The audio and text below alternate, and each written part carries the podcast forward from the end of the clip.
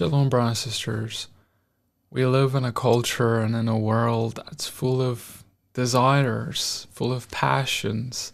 I want to read to you something that Paul said. It's just been on my heart recently. He says in Philippians 4, verse 11, Now that I am speaking of being in need, for I have learned in whatever situation I am to be content. I know how to be brought low. I know how to abound in any and every circumstance. I have learned the secret of facing plenty and hunger, abundance and need. And this is the secret. He says, I can do all things through him who strengthens me. You know what Paul is saying is, look, I have had times where I was poor, I had little, I had struggles, and there were times that I abounded, I had plenty, I was blessed. But yet I have learned that there is one thing that all of it has in common with one another that no matter where I am in my life and what I am facing and how much I have, it remains God who strengthens me. You know, it comes becomes so easy, especially when we feel blessed and things are going well, to feel like we are what strengthens us that we are what carries us. And then, then when something goes wrong, we make a mistake, because that's usually how things go wrong with us. We sin, we fall, because we take our eye off Him. And then we have to learn it all over again what it means to be content, even when everything is taken away from us. You know, when we look at the Psalms, I want to read to you as well a famous chapter that many of you know. And uh, we read in Psalm 23, a psalm of David The Lord is my shepherd, I shall not want. He makes me lie down in green pastures. He leads me beside still waters. He restores my soul. He leads me in paths of righteousness for his name's sake.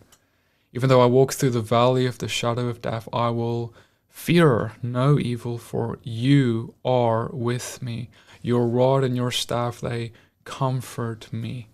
You prepare a table before me in the presence of my enemies. You anoint my head with oil, my cup overflows. Surely goodness and mercy shall follow me all the days of my life, and I shall dwell in the house of the Lord forever. And David is speaking about how when he has the Lord, Listen to this. People don't get this. This is what he actually is saying is, is when he has the Lord, there is nothing more to want. When he has Yeshua, there's nothing more to want. Even, you know, when we when we are brought as low as low and we are stripped to the bone, there is nothing that we have on us, no cloak to cover our nakedness, no coin to buy some bread, when we are at our most desperate place of despair, I shall not want, because He is all sufficient for me, whether I am brought low or taken up high. I shall not want, because here's the reality and, and I don't know if you can connect with this, but I certainly can is is I don't deserve anything that is good. Like how can I want? How can I desire when I know how broken I would be without him?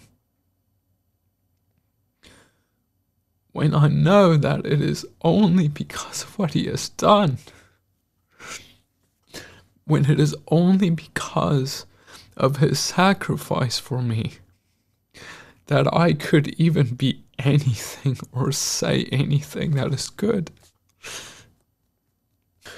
Brothers and sisters, we sometimes think of ourselves as as being so self sufficient of righteousness and of ourselves that we are the ones who make ourselves so good and we deserve everything that this world has to offer. We deserve wealth. We deserve, you know what what I deserve?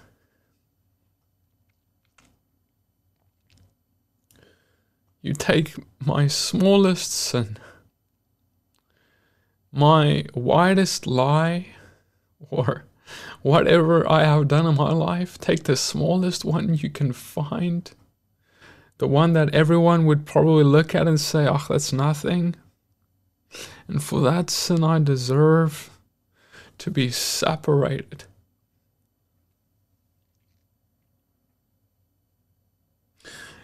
I deserve to be separated from Him forever because of that sin.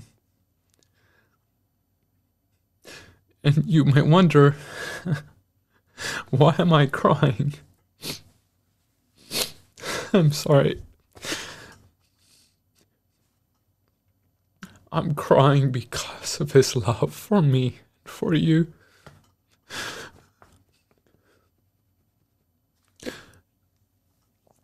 I'm crying because Yeshua's death, burial, and resurrection has made a way for me to be with him. And if you don't cry about that, you just haven't got it yet. You just haven't, it's just, you, it hasn't gotten into your heart yet. See, when you really understand the love of God, it grips you. And and especially when you've made a mistake in your life, that you can look back on, and, and I'm talking big or small, it doesn't matter.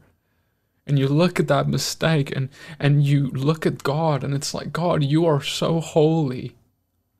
And this mistake is so unholy. This sin that I have, right, that you have, that we all have been covered in because of our choices. We look at that and we look at God, and all I can see is incompatibility.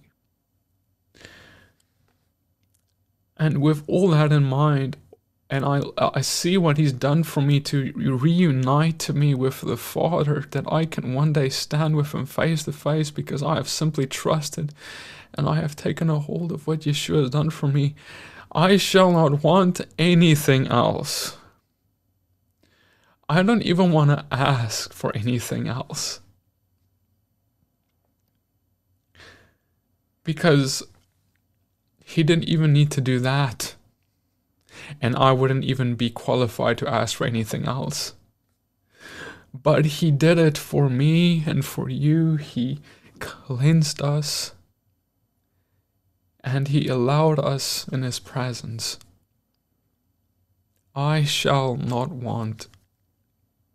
And when you experience this revelation and you understand that he has given you this, it brings you to a place where even if you have challenges and trials and tribulations and persecutions and all the things that the Bible promises will happen to us, you know how the disciples were able to live through those things? It's because they were so satisfied in Yeshua and what he has done for them that anything else they could face because they were empowered by what he has done for them. And they did not feel that they had right to anything except for what God has put in their life. And so, this recognition of our state is a means of gaining freedom from ourselves and our fears because we get completely satisfied in His will for us. You know, we fear that we will lose something. We will fe- we fear that we will not be accepted but rejected instead. We we fear that um, people will think of us this and that way, or but when you understand that he is enough, then none of those things matter except that He is enough. Then you get deliverance from those fears. I shall not want. What do you want? Is my question. Father, I pray, Lord, for everyone who's listening, Lord, that you would help us to be just completely satisfied in you. Lord, help us to look at your sacrifice and be fulfilled in what you've done for us. I pray, Lord, that you would pierce the hearts of everyone listening with your love and revelation of what you've truly done. Because, Lord, I think, Father, that so often your gospel, what you've done for us, has become a theological study, but we haven't actually grasped it with our heart, mind, soul, and strength. Lord, help us to see you for who you truly are and to see what you've given us for what it truly is, whether in plenty or in lesser. I pray this in the name of Yeshua. Amen. Shalom. Thank you for joining me.